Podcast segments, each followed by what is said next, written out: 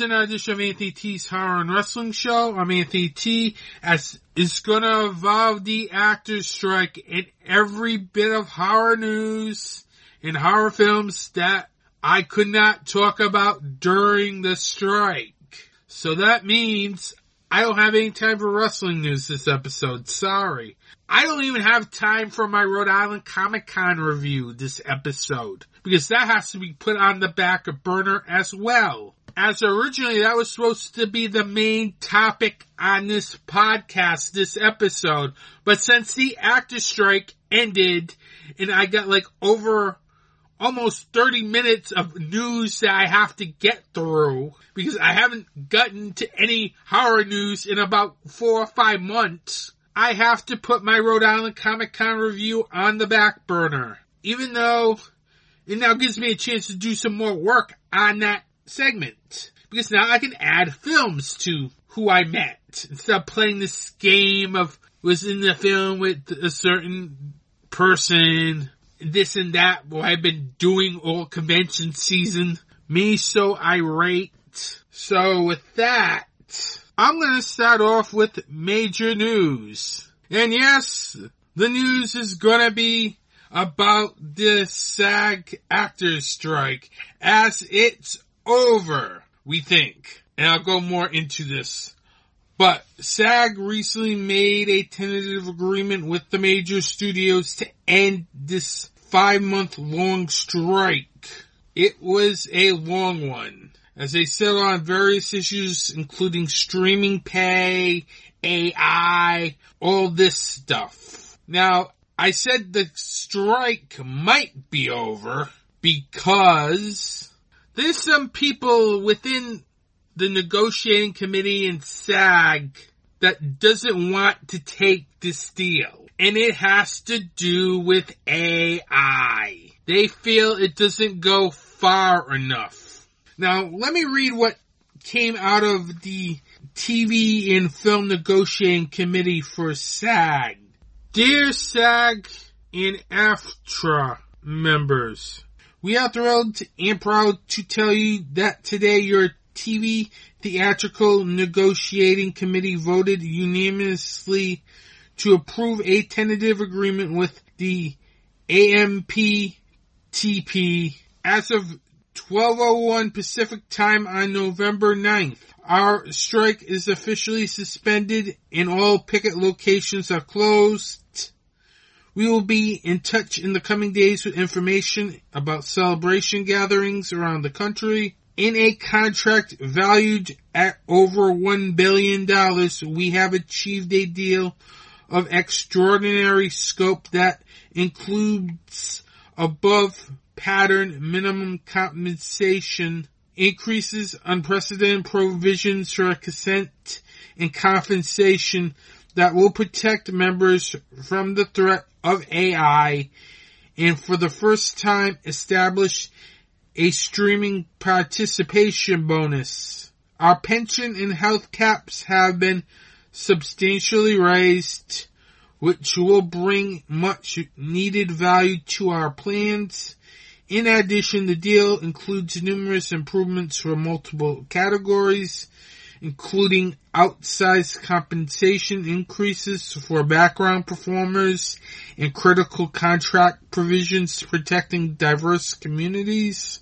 We have arrived at a contract that will enable SAG AFTRA members from every category to build sustainable careers. Many thousands of performers now and into the future will benefit from this work. Full details of the agreement will not be provided until the tentative agreement is reviewed by the SAG AFTRA National Board.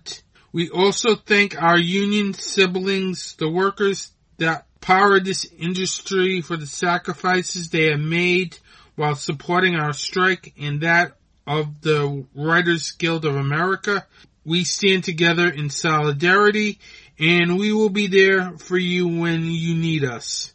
Thank you for all your dedication, your commitment, and your solidarity through this strike It is because of you that these improvements became possible in solidarity and gratitude your TV and theatrical negotiating committee. Now the TV and theatrical negotiating committee of SAG came up with a really good deal here. But there's been rumblings that the dreaded AI issue didn't go far enough. Even so that there are members on the committee that were against this deal. I even know an actor is against this deal.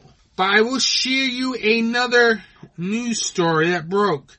As Justine Bateman, who used to be an actress, was also a advisor when it came to the AI portion of the strike as she has a degree in computer sciences and digital media management. Her role in the strike was the AI advisor to SAG. She recently took to Twitter, or I mean X, because it's Twitter to me. I'm sorry. But anyway, she took to X to slam the SAG agreement with the major studios. As she had not one long rant, but two rants about it. Which is very interesting, to say the least. Because this is not a slam dunk that this is over now. Usually these things, when they come to agreement, they get ratified. But if you get someone who was an advisor to one of the key components that the actors are fighting for, going against the agreement, you don't know what's gonna happen. This is what she wrote on X. SAG actors, I want to make you aware of some of the language in the AI portion of the tentative SAG agreement. Though SAG leadership made much effort to protect members in AI, there are many issues you should look at. I have saved the most serious issue for the end. If a digital double is made of you during a film, they must get your consent and inform your intentions for its use. Except when the photography or soundtrack remained substantially as scripted, performed, and or recorded. This is going to be left up to the studios and streamers interpretation. And so any subtlety regarding how you choose to look or move for the character during the shoot could potentially be changed your hair, your clothes, your makeup, etc.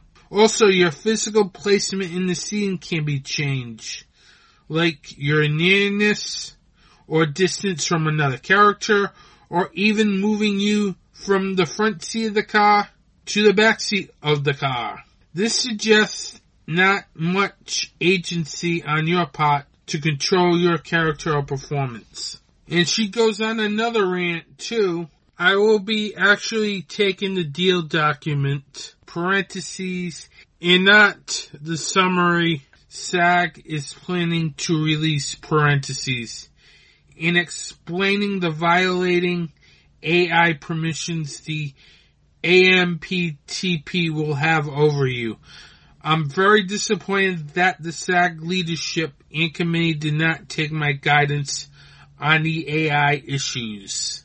I have spent time over the past eight months writing op-eds, doing press interviews, and posting on social media to warn my fellow entertainment workers about how the studio streamers mean to discard you with generative AI.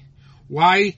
Because it's the right thing to do, because it's unconscionable what the CEOs are doing, and because it would be immoral of me to not tell you just how the actors and crew in particular are going to be abused. I said from the beginning that the use of generative AI will collapse the structure of this business. I want the actors and crew to have enough self-respect to turn over the A table and flip the CEOs off as it happens. They're gonna leave you with nothing left to lose. Those seem to be very damning words that SAG has not done its best when it handles the AI portion of the deal. Because really, the AI portion is really dividing some of these actors. And quite frankly, it's very interesting to see someone inside that negotiating room speak out against its own union. And trust me, I am solely 100% against AI, quite frankly. Do I think this is the best deal? After reading this, probably not. Because seriously, this seemed to be more about getting its members more money than anything. Will it pass? Yes. Will I whine about it? I don't know. But seriously, AI is threatening Hollywood and movies in general. And Justine Bateman is right that it will change the business and not in a good way. So I don't think this tentative deal is a done deal, but I do think it's still gonna pass because people want to go back to work. But I really think SAG dropped the ball on AI here. They really did. I know they want to get more money for their actors. I can understand that. They waved the white flag on AI, and that's not a good thing. I tend to agree with Justine Bateman more than what's coming out SAG over this AI issue, quite frankly. And I can see why actors may not vote for this. But we'll see if they vote for it. I figured I'd get you both sides of this issue because there are two sides to this, quite frankly. And I'm seeing it play out. So, it was best to get both sides to just give you that one side, that hooray speech that it's over type thing. As I think a lot of you people were expecting me to do this hooray speech. But if there's negativity towards an issue, I have to cover it too on this podcast. And I, again, do side with Justine Bateman on this AI issue which I don't think a lot of people are talking about on these podcasts and news stories, as it seems to be all one-sided that the strike is over. Because there's a potential that this deal doesn't go through. A slim potential that it doesn't go through, but enough potential that I have to cover it here. It'll be business as usual on this podcast until that vote is done. Then when that vote is done, if they decline the offer and send them back to the table, this podcast will go back into what we've been doing pretty much during the strike. Only problem is I'm stuck with like three months of subscription service for Showcase Cinema because I got too excited thinking this would be a done deal when apparently it doesn't look like it's a done deal by any stretch. But I do expect this to probably pass. But if I had a vote, I probably vote no on it. Seriously. I'll be back with more news after this as I got a ton of news stories that I missed during the strike while Salem's Lot hasn't gotten a release date yet. That'll be next segment after this.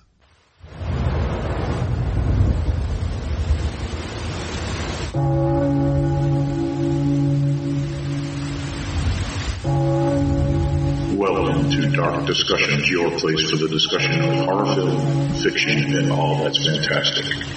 A weekly podcast where the discussion is about the most recent horror and genre films. Intelligent talk on a genre that deserves intelligence. A conversation between co-hosts discussing not only the film, but also the connotation that the directors and screenwriters are trying to articulate. When you want more than a review, listen to Dark Discussions.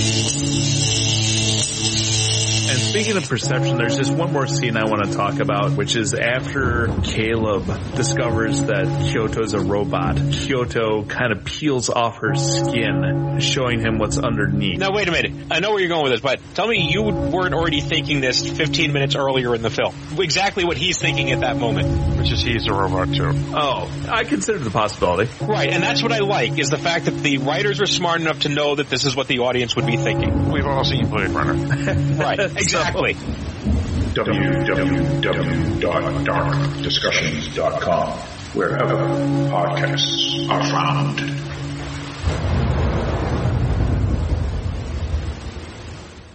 Every day there's a family struggling with hospital bills to care for their sick child who is fighting an illness. There's a woman who is fighting breast cancer and is having trouble making ends meet while paying for their treatment and there are burn victims that are going through treatments to heal their deep wounds. There is a charity in the horror community that helps these people. Scares That Care is an organization that helps families deal with the bills for their child. They help women get the treatment they need to fight breast cancer and they help people who are dealing with severe burns get the help they need to heal. Scares That Care is a 100% volunteer organization and 501c3 nonprofit charity that is dedicated to helping these people in fighting real monsters. To find out more information or to donate to Scares That Care, you can go to www.scaresthatcare.org. Every donation helps Scares That Care fight real monsters. Welcome back. Now with the SAG strike over, there's one thing I have to remind you people. Remember a long time I told you ago that the James Wan produced Salem's Lot was hopping around theatrical release dates. It first started off with a September 9th, 2022 release date. Then it got moved to April 21st, 2023 release date. Then it lost that release date and pretty much disappeared from the face of this earth. Literally. It's like this movie is in witness protection right now. And you would have think by now it would get a release date considering that we just went through a writers and actors strike at the same time. You would literally think this film would get a release date. That they would just throw it somewhere just to release it, just to have content for the theaters. But no, Salem's Lot still does not have a release date as Warner Brothers Discovery has no idea what to do with the film. It's really ridiculous. It's produced by James Wan. It has Gary Dauberman writing the script. He wrote the scripts for It, The Nun, and Annabelle Comes Home. And he's directing the movie too. This is a movie that should have been out by now. Literally. But no, we're still waiting for a release date for this film. And while we just had an actors and writers strike, there was no release date announced for this film. Now I'm gonna talk about everything that happened during the strike, which I couldn't talk about because I refused to promote the studio's films, while also hitting Warner Brothers Discovery for not putting Salem's Lot out. Because this would have been the perfect time to put a release date on that film and put that in theaters. You're moving films all over the place anyway. Might as well just get it out there in theaters. Seriously, it's still waiting for a release date to this day. It's still literally waiting for a release date, but let's start off with the news. And there's a bunch of news that I want to hit. First off, Tim Burton revealed during the strike that Beetlejuice 2 is 99% completed in terms of filmed. Meaning there's not much left to film for Beetlejuice 2. And they could not get that done in time before the strike. But at least 99% of it was filmed. Now they can finish this film, finally. And we can finally have this out for next year. As this will be one of my most anticipated horror films of the year, obviously. Because I love the first Beetlejuice a lot. And I love Michael Keaton as Beetlejuice. And while that's happening, Salem's Lot still does not have a release date. Next news story. Winnie the Pooh Blood and Honey 2 is coming out. Seriously, do we really need another Winnie the Pooh horror film? I literally had to watch the first one on streaming without having to buy it. I literally waited to get to one of those streaming networks I had because, well, I live in the basement and I can't get out of the fact that I had to have the streaming networks. So I might as well just watch the films for the 2023 list. But I never bought a Blu-ray from the major studios or a DVD because I refuse to buy Blu-rays and DVDs from the major studios and some of the boutiques. Thankfully, I caught this film on streaming because, well, I'll talk more about it later because, quite frankly, don't expect positive thoughts on this film. Seriously. I thought I would not see another film that would rival Children of the Corn this year, and this film does that. Anyway, it was revealed in a bloody disgusting article from IGN that also a very popular Tigger from the Winnie the Pooh franchise be brought into the mix. And he's very violent. And they said the, they couldn't use him in the first film because, well, it wasn't in the public domain at the time. In 2024, however, it will be. And he will be available to use for any film. Why do they just continue with these stupid ideas? Seriously. I do not need to see more fairy tale horror films. I don't need to see old Disney horror films as you got a Peter Pan horror film coming out. You have a Bambi horror film coming out in the near future. What is it with these independent filmmakers? Seriously, come up with original ideas. Don't go to childhood stories. Don't go to Disney films to come up with your ideas for your horror films. Please. It did not work out with Winnie the Pooh Blood and Honey. Seriously. I'll get into more of that later. But it's not a good idea to go that route. Seriously. It just makes everything look bad and it just makes you as a filmmaker take the easy way out. We horror fans want original ideas, not ideas from Disney or all these other stupid nursery rhymes. And yes, I'll get to those too.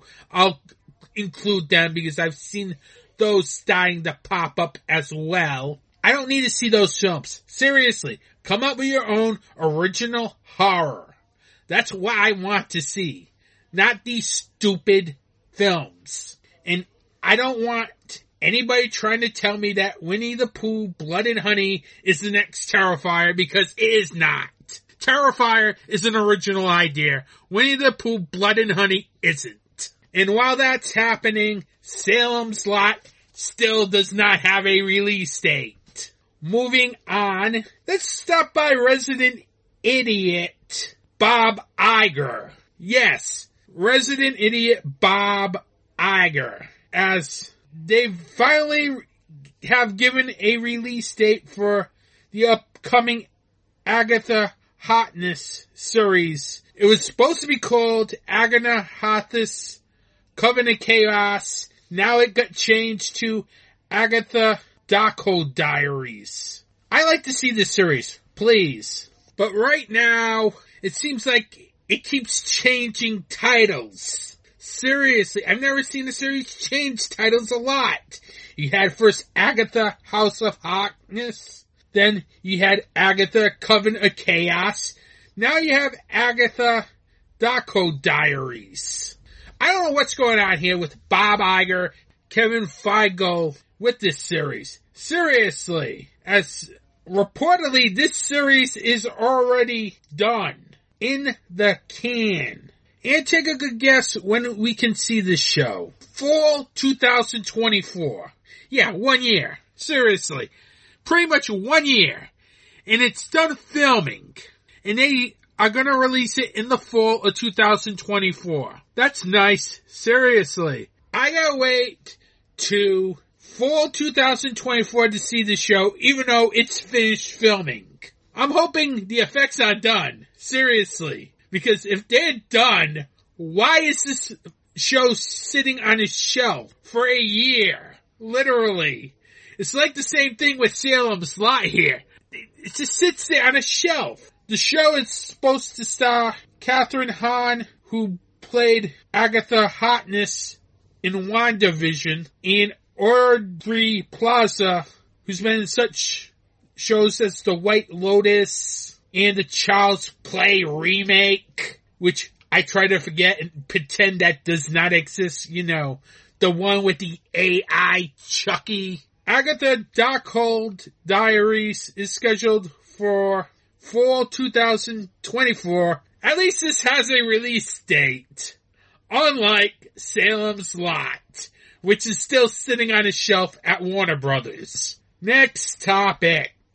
Paramount Pictures announces sequel to Smile. Why? Seriously. Don't get me wrong, it was a good movie. I liked it. But do we really need a sequel to this film?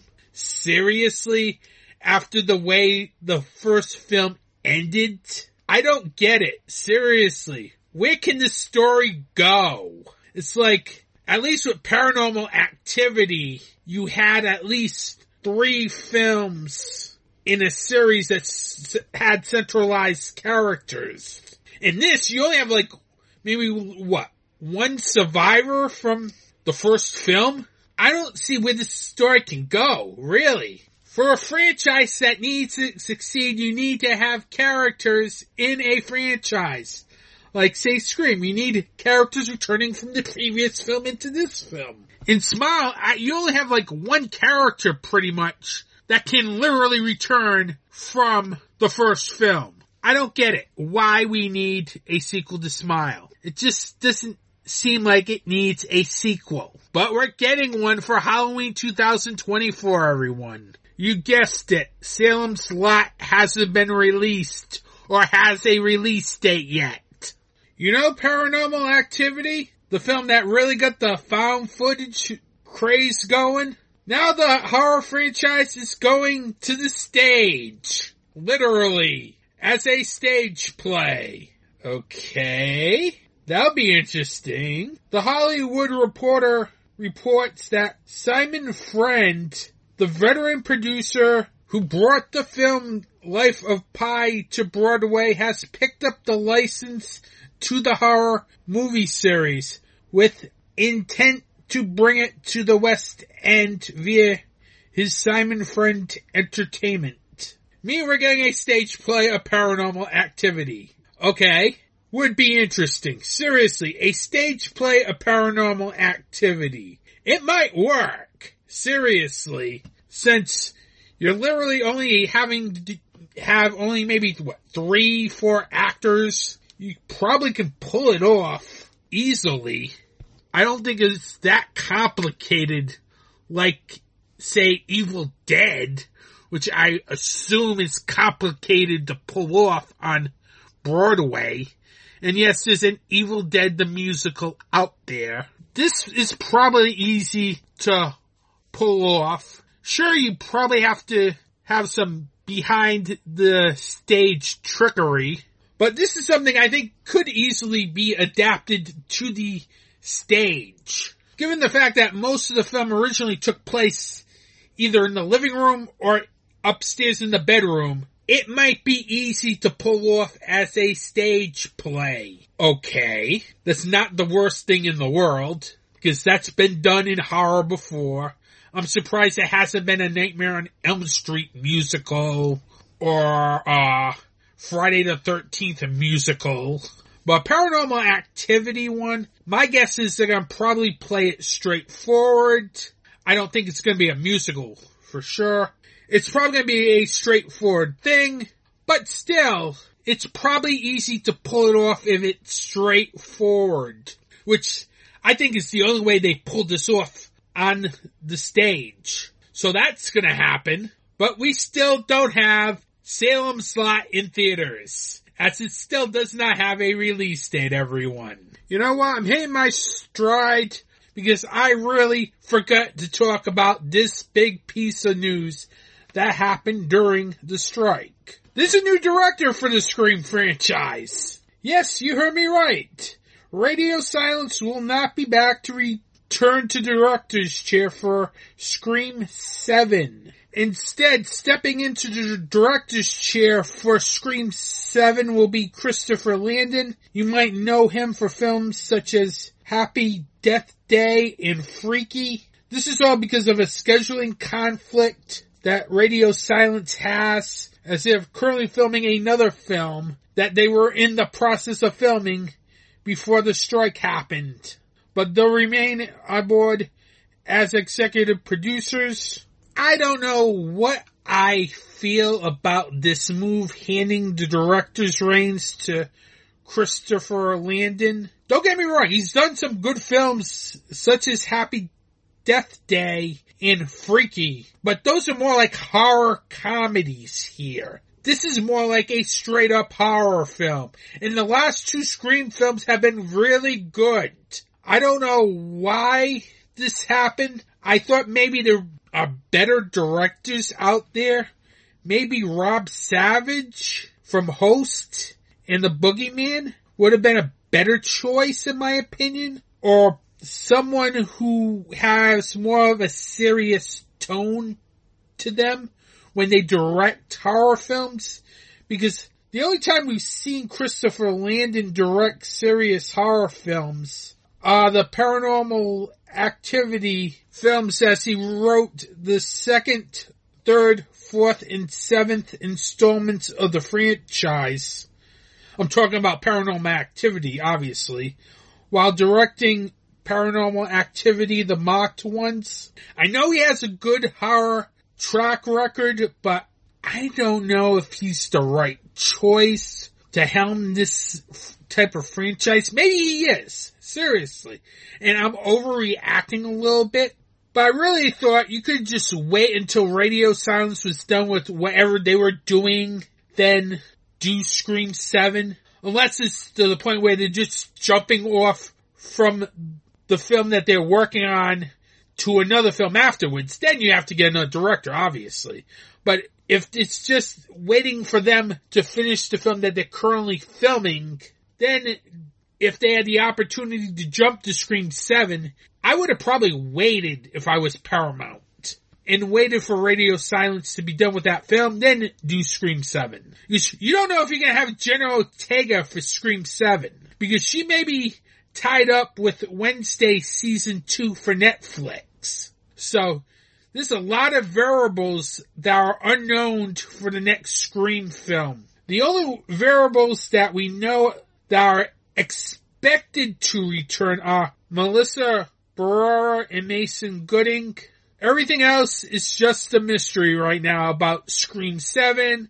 There's also rumors it may be taking place during Christmas time, which will be very interesting onto itself. But anyway, at least we're probably gonna get Scream 7 filming probably after the strike. It just depends who's gonna be in that film, as we don't know what the cast is for this film is yet quite frankly. But I'm hoping it's a very good film like the last one.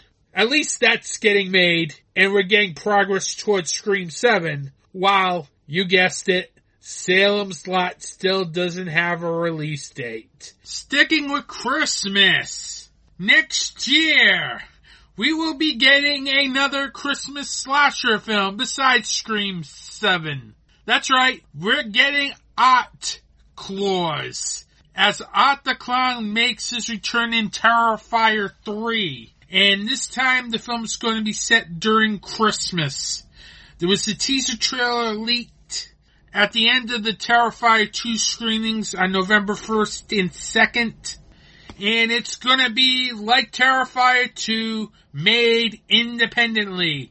As originally a lot of studios wanted this film, but they could not get past the fact that there is a extreme moment in the beginning of Terrifier 3 that turned off a lot of Hollywood.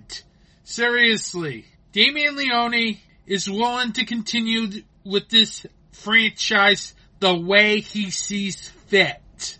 And he is not letting the studios dictate the franchise, which is good. Because literally, you cannot have an Art the Clown film that is sanitized. It just does not work. The Terrifier franchise has been built on extreme horror. It still has to go that route. It has to continue to top itself. It's gonna top Terrifier 2 in its bedroom scene where Art the Clown skins alive a character. If you do it and you sanitize it to the point where it's not that shocking or that disturbing or extreme, then you lose the identity of the character and the franchise. You're at the point of no return where you have to top off an extreme scene from the previous film. You're at that point now after topping off the first film's extreme scene, which I'm not getting into because this is a PG-13 show. But here's the thing. The fact that Damien Leone is willing to keep this franchise as an independent horror franchise takes a lot of balls in 2023. Terrifier 3 hits theaters October 25th, 2024. And you guessed it, we still don't have a release date for Salem's Lot. Two more stories, everyone. Next story. Miramax acquires the TV rights for the Halloween franchise. That is interesting that we are getting a Halloween TV show. We don't know if this Halloween TV show is going to be a Michael Myers centric TV show or set within the Halloween universe. This series that is upcoming is potentially big because both Miramax and Trancas, if I'm pronouncing it wrong, I apologize. The principal owners of the Halloween franchise are very interested in creating a cinematic universe set in the Halloween franchise. Akin to like what the MCU is. This is very interesting. If this series is not Michael Myers centric, but something else that leads to Michael Myers, it could be interesting that they would try to do a cinematic universe with this iteration of Halloween. I have no problem with it if they want to try something different. Because that's kind of outside the box. Going to more like a cinematic universe where you blend in events from the TV series and films and put them all together as one universe. That could work. So that's something to keep an eye out on. As I really think it might be a good idea, or it could be just a big bad idea. So, jury's still out on that one for me, because literally, I don't know what to think. Seriously. I don't need another MCU type universe. We got the MCU, we got the DC universe, if James Gunn hasn't started that already. So I don't know if a Halloween centric universe would work for horror. It could, like the old days of the Universal Monsters, but only instead of Universal Monsters, you have Michael Myers and whatever comes out of this Halloween universe. So it'll be interesting as I'm not sold on it yet. But then again, I wasn't sold on Chucky being on TV because I never thought in a million years that Chucky would work on television and it's currently in its third season and still going strong. So it works for Chucky to be on TV. The Halloween franchise, I don't know. I just have the same pessimistic view that I had when I heard Chucky was coming to TV. But you never know. It may work out like Chucky and be very good. As that is all happening, we still don't have a release date for Salem's Lot. Yes, we still don't have any idea when we're gonna see Salem's Lot. But we did finally get some news for Salem's Lot recently. After months of not hearing anything after being pulled from the theatrical schedule completely, news recently came out that the Salem's Lot remake may not be going to theaters after all. Instead, it may be heading to Max. That's right. After all this drama about release date changes and everything, this film may end up on streaming. WTF. Seriously. You spent months pulling this film, running it to release date after release date. Now, all of a sudden, you guys realize you have no content for Max because of the strike. And you want to put this movie that was designed to be in theaters on Max. You've got to be kidding me, Warner Brothers. Seriously. We've been waiting to see this film since September of last year. And now you guys all of a sudden decide that we may just decide to throw this film on streaming. Now this is a rumor, everyone, and it comes off an article from bloodydisgusting.com. But for that film to get a streaming release instead of a theatrical release after all the drama that has happened regarding the release of this film would be sad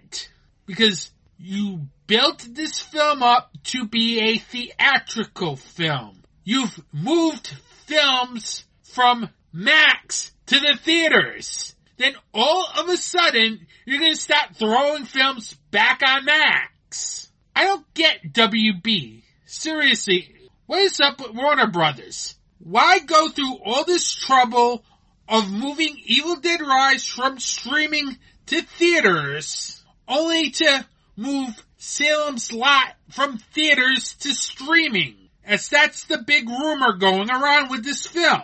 It's ridiculous. Seriously. It's like they've given up on this film. It's bad enough they're becoming a company that likes to shelve films. They've already shelved two high profile films when they came in for a tax write-off. How this film did not get a shelved for a tax write-off is beyond me. The fact that it keeps jumping from release date to release date.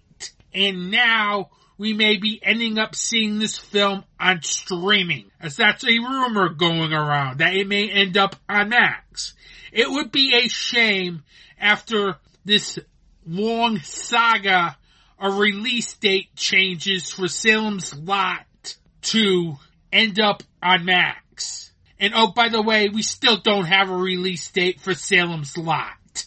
I'm get, trying to say his, this film should have been out with a release date by now. With everything going on with the strike that happened for the last four or five months, this film should have had a release date stamped. You need to put movies into theaters. This film should have had a theatrical date by now. Instead, we're now talking streaming. Oh, Warner Brothers. I don't know who's worse, Warner Brothers or Bob Iger at Disney. Because Warner Brothers seems to want to shelve films, while Bob Iger just makes stupid statements and decides to shelve a TV series for one year. Ugh. That's all the news I've missed covering on this podcast during the actor strike. And oh, by the way, Salem's Lot still does not have a release date. Hi, I'm Anthony T. And I'm director Andrew Duran, and we are the Two, Two from, from Hell. and we're putting rated R back into podcasting. Every month we will be dropping an episode on the Doc Discussions Network. We'll be chatting about some of our favorite films, news, reviews, and maybe interviews. You can find Two from Hell on Apple Podcasts, Google Podcasts, Spotify, and other podcast providers. And don't forget to like us on Facebook and Instagram at Two from Hell Podcast. Trust me, you're seriously not going to want to miss the show. You can follow Anthony T's Horror and Wrestling Show on these social media providers at Anthony T's Horror Wrestling on Facebook, Instagram, and Slasher app. You can find Anthony T's Horror and Wrestling Show on Apple Podcasts, Google Podcasts, Spotify, and other podcast providers. You can also listen to the podcast at youtube.com slash at Film Arcade Media and docdiscussions.com.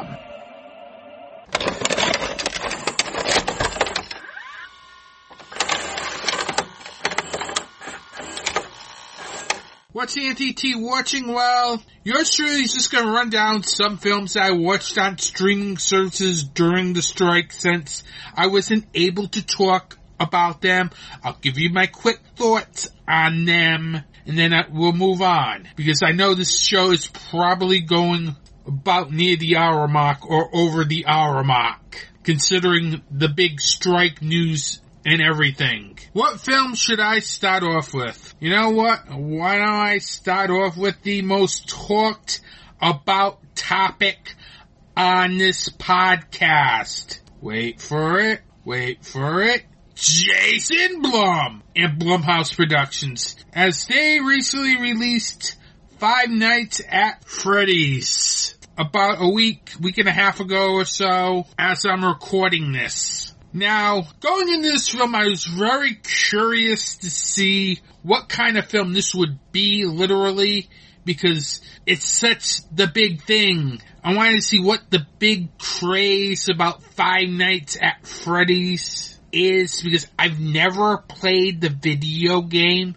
so, and I've heard, like, bad things about this film, some of it from people who've never played the game before, as I'm not a big gamer. But a lot of you people are probably are big gamers and probably have played Five Nights at Freddy's at one time or another. So going into this film, I was very interested to see if this would be a good film or a bad film. And this film was kind of okay. I enjoyed this film, but I wouldn't say it's the greatest film in the world.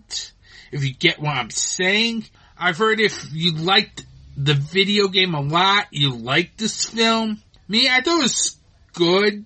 I like the psychological aspects to it. It was less horror in my opinion. It felt like at times. Sure, you get kills in the film, but it just didn't feel that great of a film. I enjoyed it for the psychological aspects, how it focuses on its main character. It also has a very good performance from Matthew Lillard in it as well. So I enjoyed this film. I gave that film three and a half stars. Let's move on to another film that I watched during the SAG strike that I could not talk about. It's a film on Netflix called The Killer Book Club. Now this is a foreign film, and this film is more of a Scream ripoff, if anything.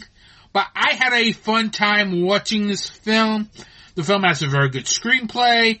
I thought the twist in the film worked perfectly. It also has some really good performances in the film. It has some really good death scenes.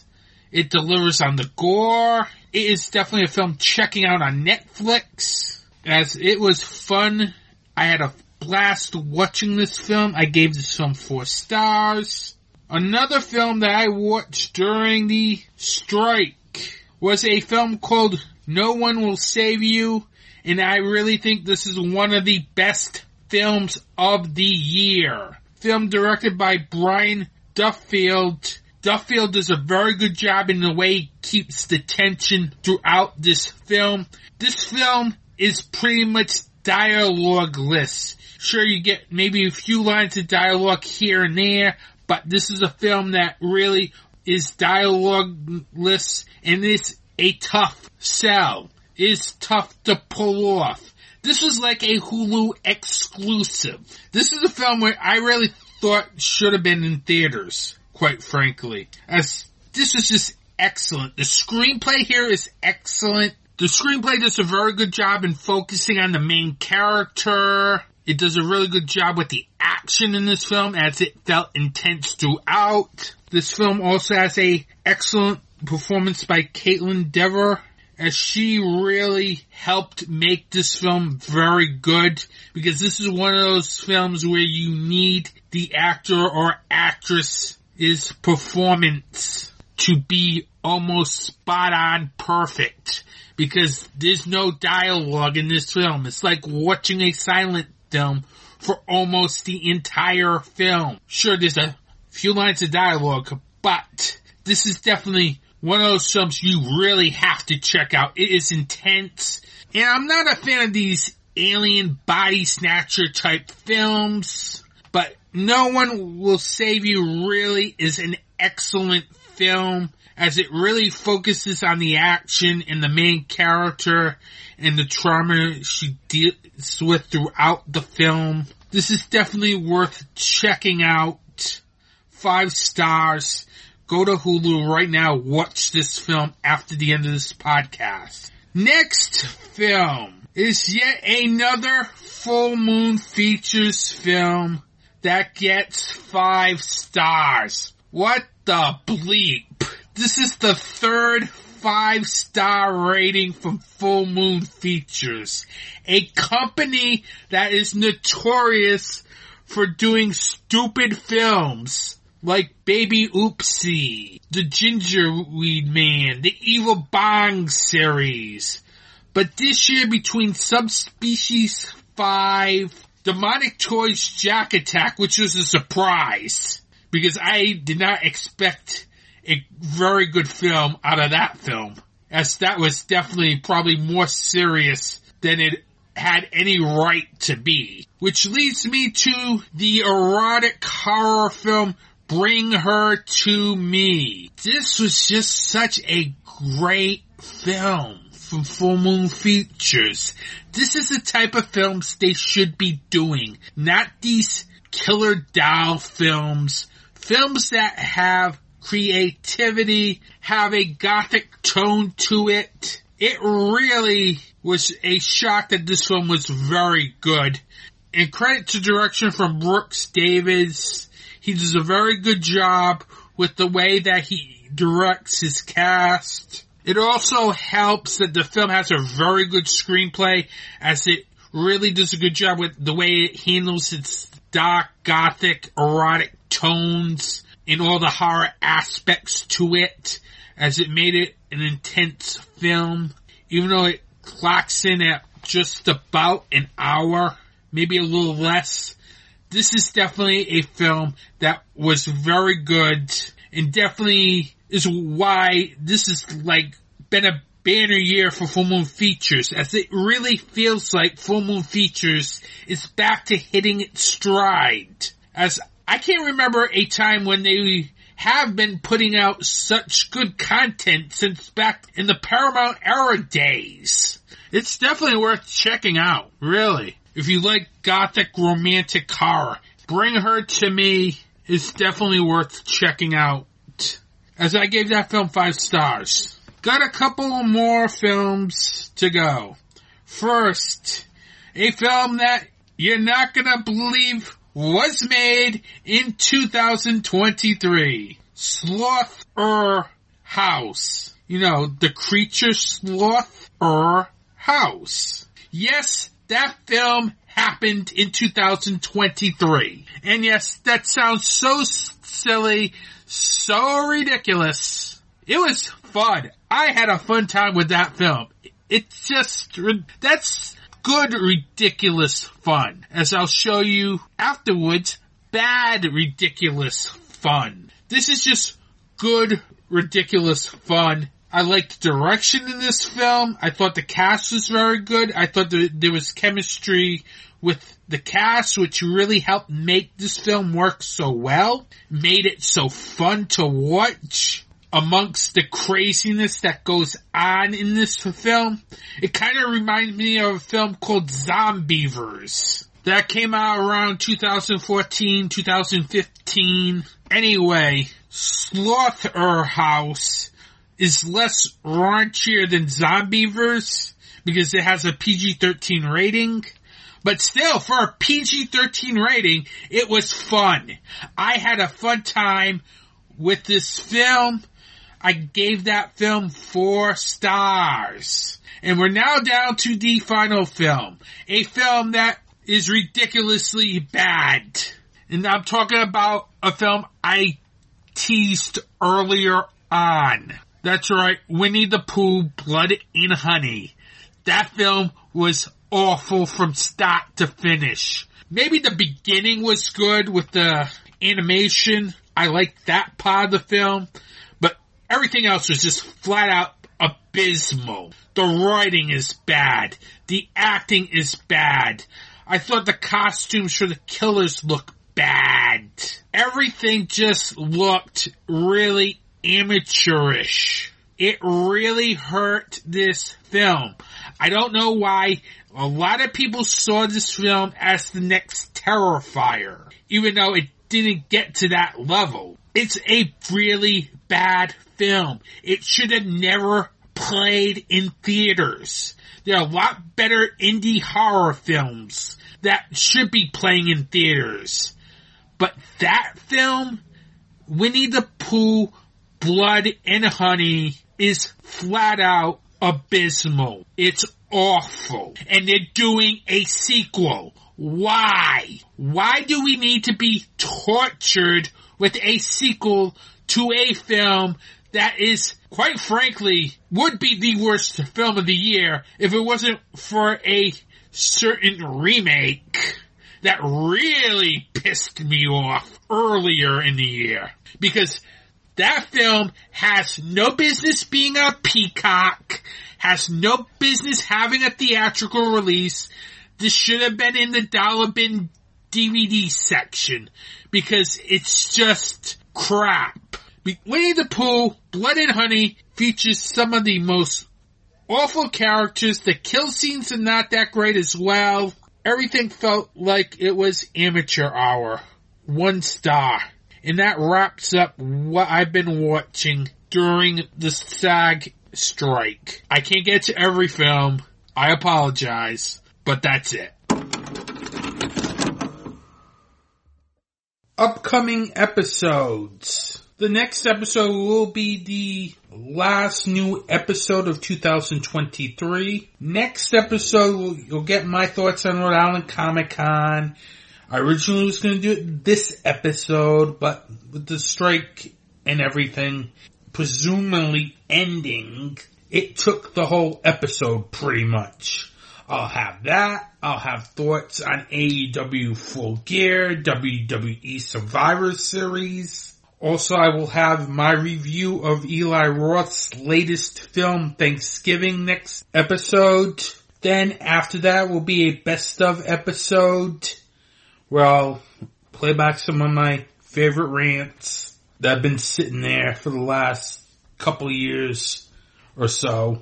Then after that will be the first new episodes of 2024.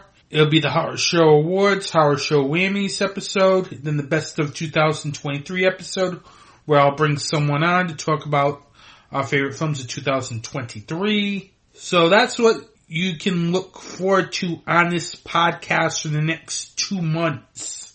With that, I want to thank you for listening to this podcast. Have a good day. Support indie wrestling, support indie horror.